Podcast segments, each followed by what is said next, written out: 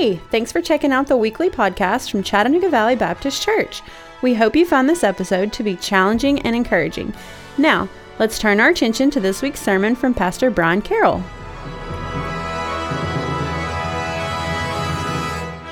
I'm super excited about starting a new sermon series today. Foster can tell you how much I, have really kind of struggled over where to go next in the midst of a pandemic. I think murder hornets were in there somewhere. I, those kind of fell by the wayside. Maybe, maybe they're gone. Uh, of course, the the terrible race riots that we see happening in some of our some of our larger cities. Last night in Atlanta was was another um, another devastating night. And then not only those events, but of course we understand the fallout of all those events. Those things don't happen in a bubble. We're, we're going to be dealing with the, the consequences of these things for, for a long time to come. Uh, we don't know how long exactly. And so I, I just kept praying, uh, Lord, what's in the word for us in this season? What, what is it that you have for us during this season that we're in? It finally hit me a few weeks ago that it was time to tackle what is I believe, one of the most challenging sections of the New Testament. It's not challenging because we don't understand it. It's not challenging because uh, the, the words are coded. It's not like going through the book of Revelation and trying to understand the, the, the, the visionary language that's in the book of Revelation or in, or in Daniel. It, it's not challenging because the, the original language is hard and there's some nuances there that we don't necessarily understand. It's challenging because the words that we're about to look at from the Sermon on the Mount, in a very real sense, they cut to the bone. They, they get to the heart of who we are as Jesus followers. They challenge us in ways that very few words actually do. It's challenging for me because eh, there's this very real sense of awe that I'm going to actually be preaching through the preaching of Jesus, which is, of course, I believe that all the words of the Bible are inspired words of God, but these are, these, these are words that Jesus presented in a sermon. And so I feel incredibly, incredibly inadequate to be able to open these words and do justice to the words of Jesus. And so these are challenging on a couple of ways, but so we got our work cut out for us. And I hope that by the time we finish these three chapters and as we look at Luke just a little bit, that, um, that we will do justice to these precious words, that we will rightly apply these words to, the, uh, to our lives, that we will live up to the standards that Jesus gives us. So, this morning is going to be a little bit of a different type of sermon. If you're accustomed to my preaching, you know that I kind of tackle a verse and work through the verse. But this morning is going to be more of a more of an intro. And so I, I would say that if you're if you you know next week, if you didn't catch this week, go back and listen to this week because because you're going to need the intro to, to really set the stage for where we're going over the next several months.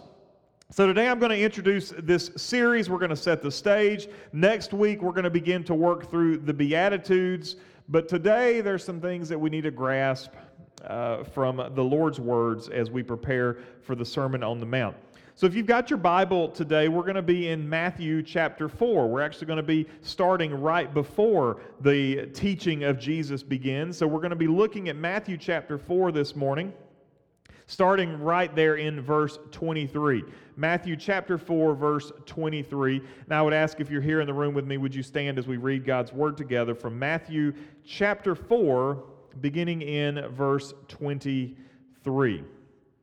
And he went throughout all Galilee, teaching in their synagogues and proclaiming the gospel of the kingdom and healing every disease and every affliction among the people. So his fame spread throughout all Syria, and they brought him all the sick, those afflicted with various diseases and pains, those oppressed by demons, and those having seizures and paralytics, and he healed them. And great crowds followed him from Galilee and the Decapolis, and from Jerusalem and Judea and from beyond the Jordan. Chapter 5. Seeing the crowds, he went up on the mountain, and when he sat down, his disciples came to him. And he opened his mouth and he taught them. God, I thank you for the words of Jesus that we're going to be looking at. I thank you for the Word of God that, that precedes this sermon, that set the stage for us. Lord, may we uh, rightly understand your words as we work through these chapters of your precious Bible. We pray these things in Jesus' name.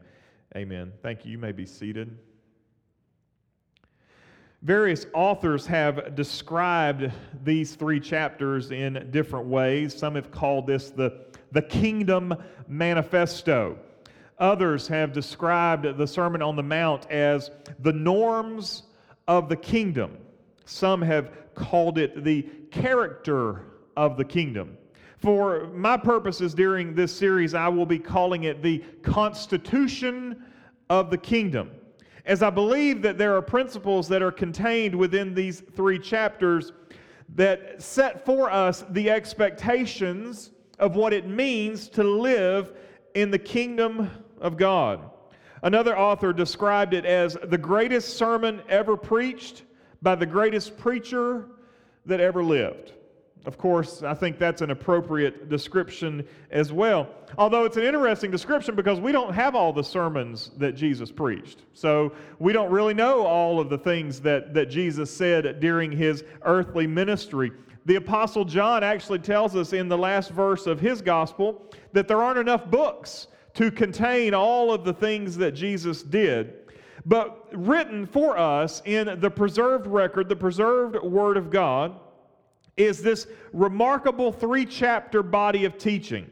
Uh, it's, it's some of the most remarkable, earth shattering words that are contained in the whole of Scripture.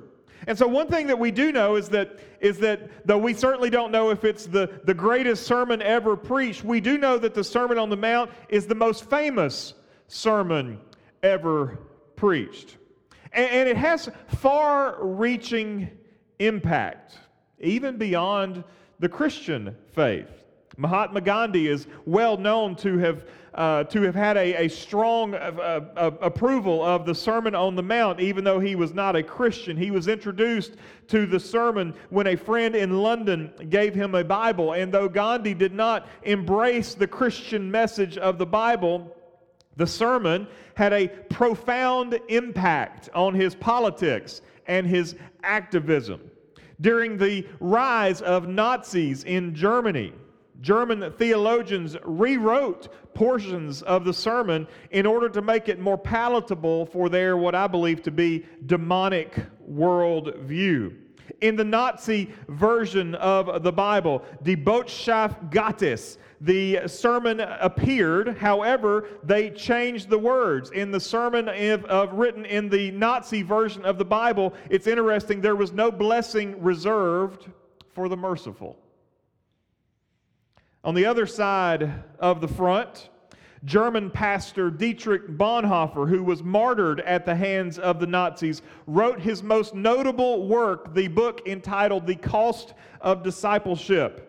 It was clearly driven by the Jesus teaching in the sermon. If you've never read The Cost of Discipleship, it should be on the must read book list for every single person who is a Christian. The sermon deeply influenced Martin Luther King's worldview as well. In a sermon he preached in 1957, words that we deeply need to hear in this world today.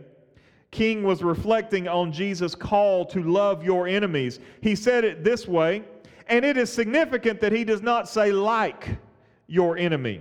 Like is a sentimental something, an affectionate something.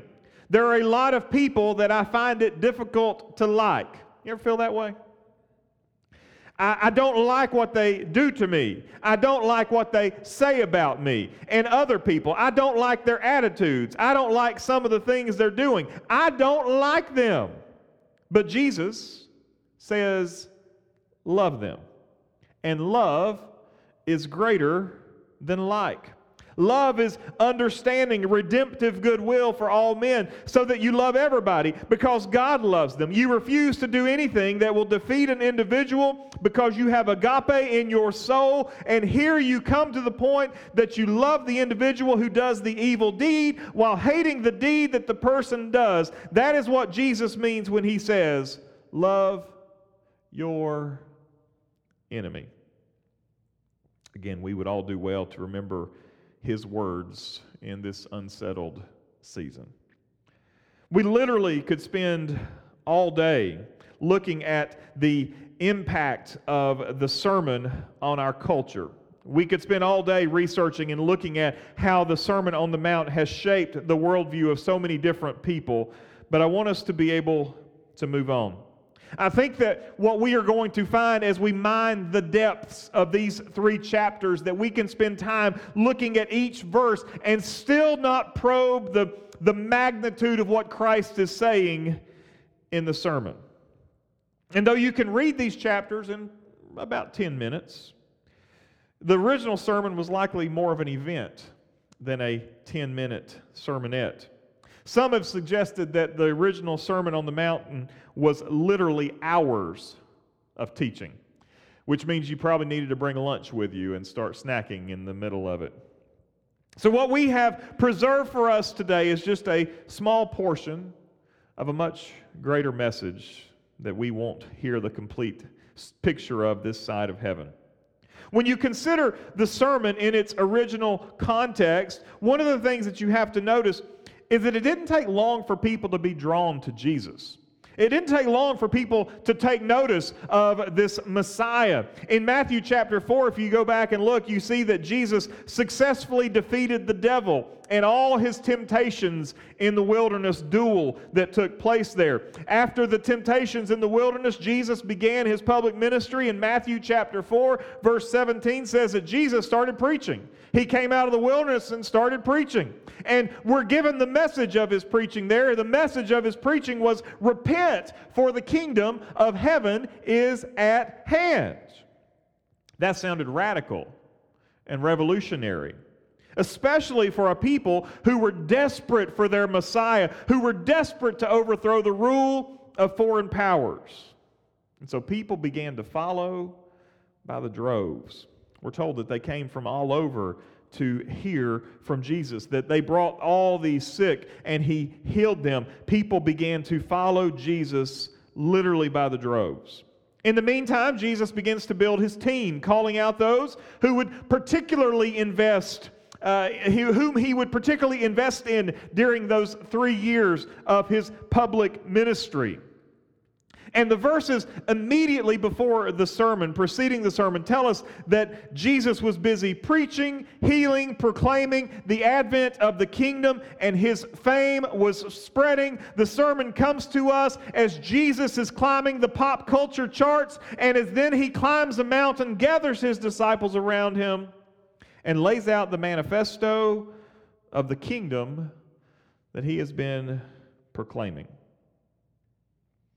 But here's the thing if you want to follow Jesus, if you want to be part of this kingdom, then you need to know the nature of that kingdom. And they found that it was like nothing that they'd experienced before. It's also important that we don't miss all the Old Testament connections and parallels that are prominently at work here. Again, this is why we as Christians affirm the entirety of the Scripture, not just the New Testament. We believe the Old and New are inspired, inerrant words from a holy God. First, you see that Jesus is a picture of a new Moses. If you remember, Moses climbed the mountain and he gave the law to the people from the mountain. Jesus here ascends the mountain and he is giving a new law that governs this new kingdom. It was promised in Deuteronomy chapter 18, verse 15, as the Lord promised that there would be a prophet who was greater than Moses that would be raised up. And Jesus here is declaring himself to be that prophet. Secondly, we need to understand Jesus through the lens of the kingdom. If you've got a kingdom, then you've got to have a king. And Jesus here is firmly declaring himself to be the king of this new kingdom. And in doing so, he is declaring that he is the son of David who will rule eternally over the throne. Jesus proves himself not just to be the king by name, but the king by nature. He is the ideal king who not only gives the law, but he is the only king who is able to embody the law and perfectly follow it. So, at work throughout these three chapters, we see the echoes of King David and Moses. But as we go forward, there's a couple of big ideas that we need to keep in mind as we work through these important texts. The first one is this The Sermon on the Mount doesn't tell us how to get into the kingdom. Rather, it gives us the expectations of kingdom citizens.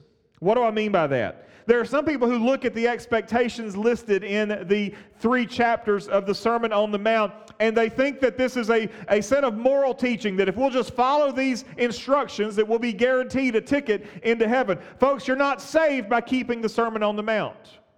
You're not saved by doing what Jesus says here in these verses. We are never saved by works. We are only saved by faith through Jesus and his shed blood. The moral teaching that he gives us here is telling us what it looks like for those of us who are in the kingdom, those of us who are in Christ.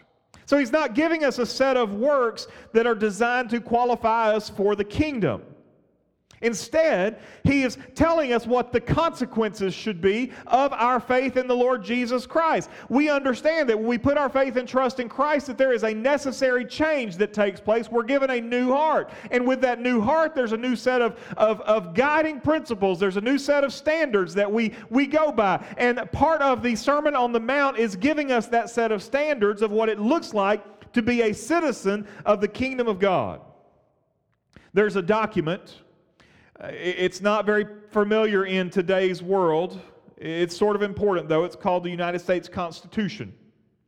Uh, it was written at a time that was designed to give guidance to this nation as long as this nation existed. However, in this day and age, there's a, a growing desire to, to rid us of, of the burdens of that document uh, so that we can have our own anarchy zones where, where, there, are, where there is no authority, where there is, no, where there is no, no, no sort of guidance that's there. However, I do believe the U.S. Constitution is, a, is an important document, and I think that an important part of the U.S. Constitution is the Bill of Rights. In that Bill of Rights, you see a, a list of, of freedoms that we are guaranteed as citizens of this nation. The Bill of Rights gives us guidance as to what it looks like to be a citizen of the United States of America. There are certain things that we recognize that are, are not changeable as a result of their presence in that document. For example, we understand that there is a freedom of religious expression. We have the freedom to gather as Christians, and guess what? Our Muslim friends have the freedom to gather as Muslims as well. Their freedom together is, is guarded just like our freedom together is guarded. The, the Hindu temple over on the bypass over there is a, is, a, is a protected place. They're free together there under the guidance of the United States Constitution. That ought not be changed. We have the, a free press, and that press is free to be liberal. That press is free to be conservative. That press is, pre, is, that press is free to be the press. We have the right to be a, an armed citizenry. The Second Amendment gives us the right to, to bear arms, and that's not giving us permission to wear tank tops. That's giving us permission to, to have, have weapons in our home. We have the right to a fair judicial process. We have the right to a limited federal government.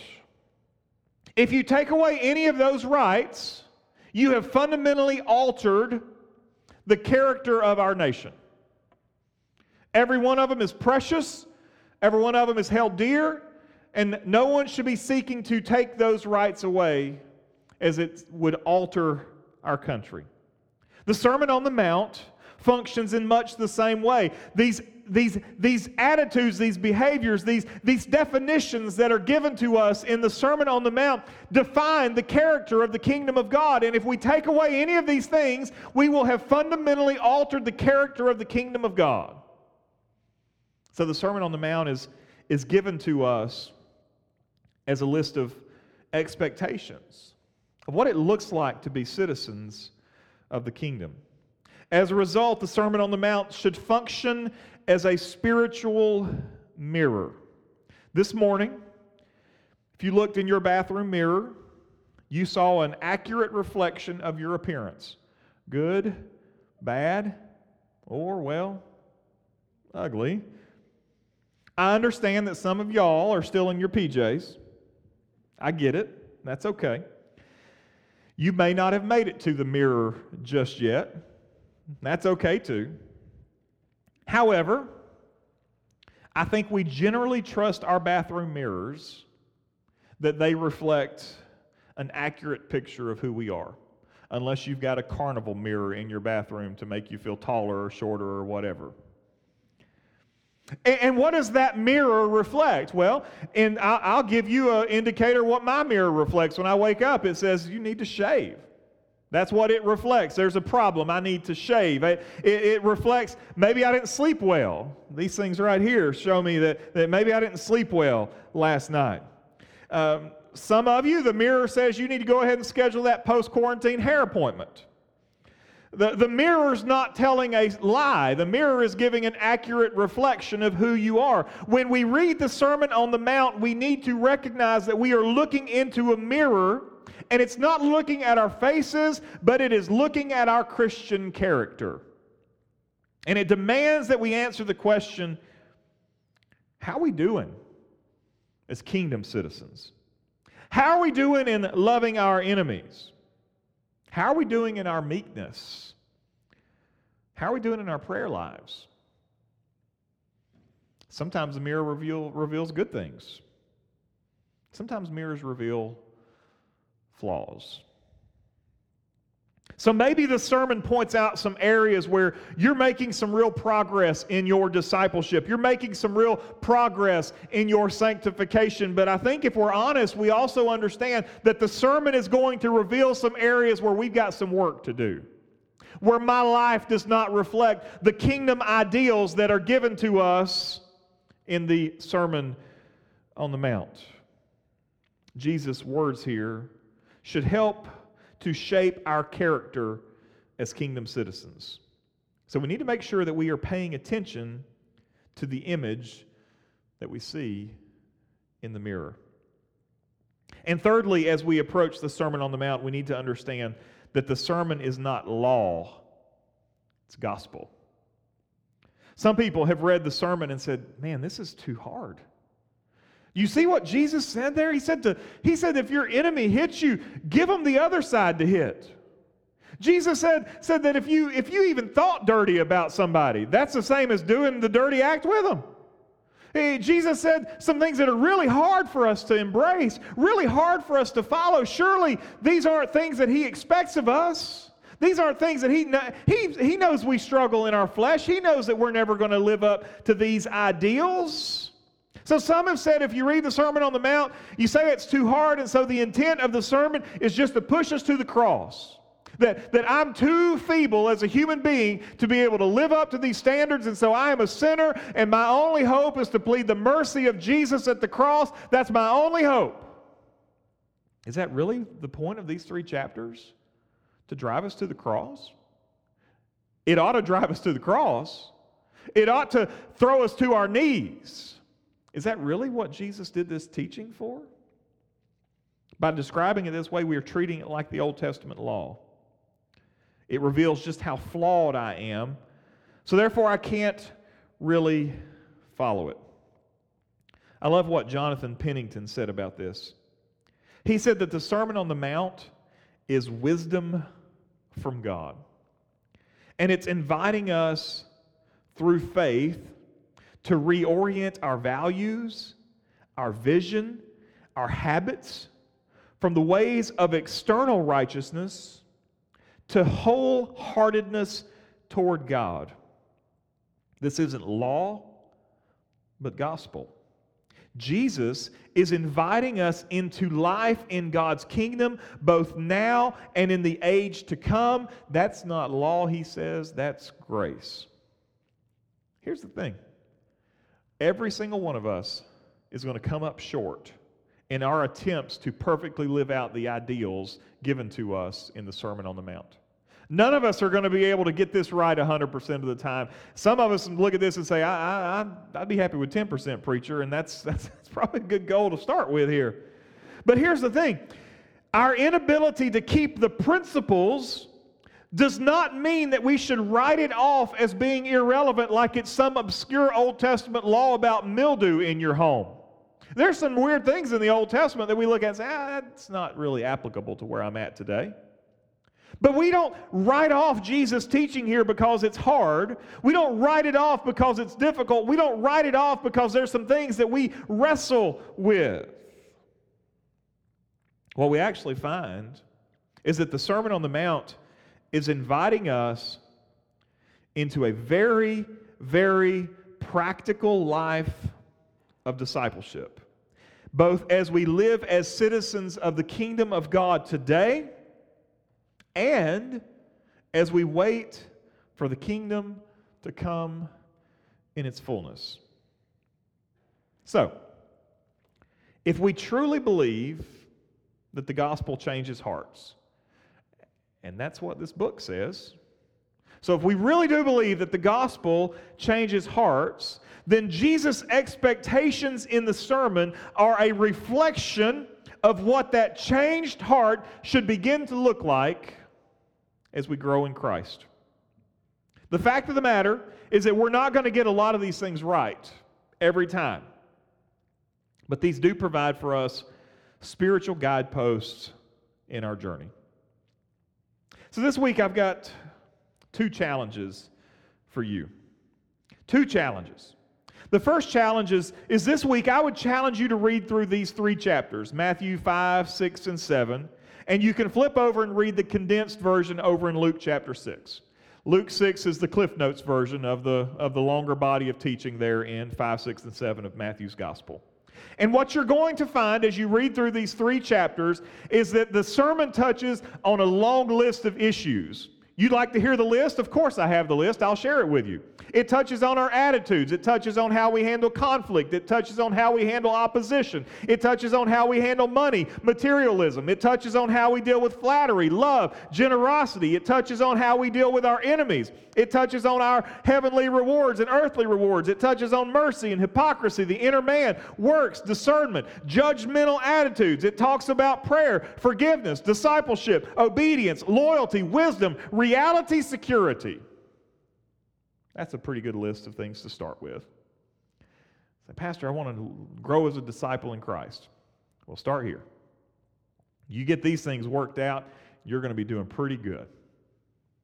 So, read through these three chapters. If you go over to Luke, read Luke as well. And read through them as a man or woman looking in the mirror. Take note of the areas where you feel like you're making some progress. So, you know what? I'm, I'm doing okay here. Uh, I'm, I'm, I'm handling this okay.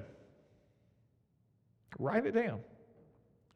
But also take notice of some areas where you're struggling, areas where you're coming up pretty short, areas where perhaps even in this hypersensitive environment that we're in, you've had some things exposed. Write those down areas where you need to make some progress. And challenge yourself as we work through these verses for the next six months that you would see some growth in those areas. And what I would encourage you to do is write it down on a little slip of paper and use it as a bookmark. And so that every week we gather and we look at these passages, you can see those areas where the Holy Spirit says, Brian, there's some things you need to work on. And the hope being that as we work through this, the Holy Spirit starts to work in our hearts and we see growth and progress in some of the areas where God has convicted us. When we finish this series, look at your list and praise the Lord for the progress that's been made. The second thing uh, I would encourage you to do is as we work through these verses, I would invite you to join me. I'm putting myself on here in memorizing the Sermon on the Mount. Scripture memory is a lost art of the church today. We don't focus on it, we don't emphasize it nearly as much as we used to. And so I would encourage you to join me in six months to memorize the Sermon on the Mount. Why does it matter? Well, think about the original context of the Sermon on the Mount. You know what Jesus did not do? He did not pass out a manuscript of what he was saying. He didn't have sermon notes, he didn't have slides with projector with projected images. The original Sermon on the Mount was written with the or was given with the intent that it was an oral delivery to a auditory audience. And so the folks who were there had to process it right there in their ears and in their minds. They didn't have it written down for them in any way, shape, form, or fashion. We're blessed in that we have the Bible everywhere. I mean, we got the Bible everywhere. It's in our phones. It's in our. It's it's on our pads. It's on the computer. You can search Google for it. I mean, you if you can't find the Bible today, I, I can't I can't help you because the Bible's everywhere for us today. Join me in memorizing this. Three chapters. It's a lot to memorize. I'd love that we're going to finish this series at, uh, right after Thanksgiving. I would love for us to be able to have a, a Sunday night or a Wednesday night where we just stand up and take turns reciting the Sermon on the Mount. I think that would be a, a, an incredibly edifying thing to do, just to have God's people stand up and one at a time recite the Sermon on the Mount. I don't care if you memorize it in the ESV, the KJV, the Message, the NASB. I don't care if you use the HCSB, the CSB, whatever. There's some you probably shouldn't use but memorize it. Spend some time each day memorizing it. Each week, memorize the passages that we are going to be looking at. Finally, as you read through the Sermon on the Mount, maybe you find that your character is completely out of sorts with what a kingdom citizen looks like.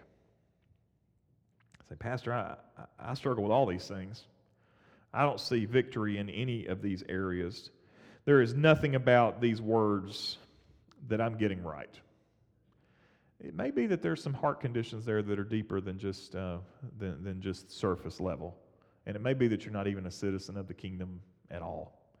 And so I would encourage you that if you read through these, these words and you find yourself being constantly defeated in all of these areas, that that may be something that you need to get right. It may be a gospel issue for you today and that you need to first become a citizen of the kingdom of heaven, be filled with the Holy Spirit, so that you begin to make progress in growth in these areas. I'd love the opportunity to talk with you about that. Would you join me in prayer, please? Father, I thank you for your word. I thank you for the Sermon on the Mount and for the time that we are going to have to spend looking at these precious words. God, I pray that you will help us as citizens of the kingdom to live up to the ideals that you give us therein. And I pray, Father, that the time we spend looking at these words, these precious words, will be well spent. Lord, help us to look at the sermon in a mirror this week. And Lord, help us to begin the process of, of even memorizing uh, these, uh, uh, these chapters as, uh, as we commit them to our hearts. Lord, we love you and we thank you for those in the room and those who are watching online. God, we're grateful. In Jesus' name, Thanks for listening. If you would like more information about Chattanooga Valley Baptist, check us out on the web at cvbchurch.org. If you would like to join in person, we worship every Sunday morning at 1045. We're just minutes from downtown Chattanooga. We hope to see you soon.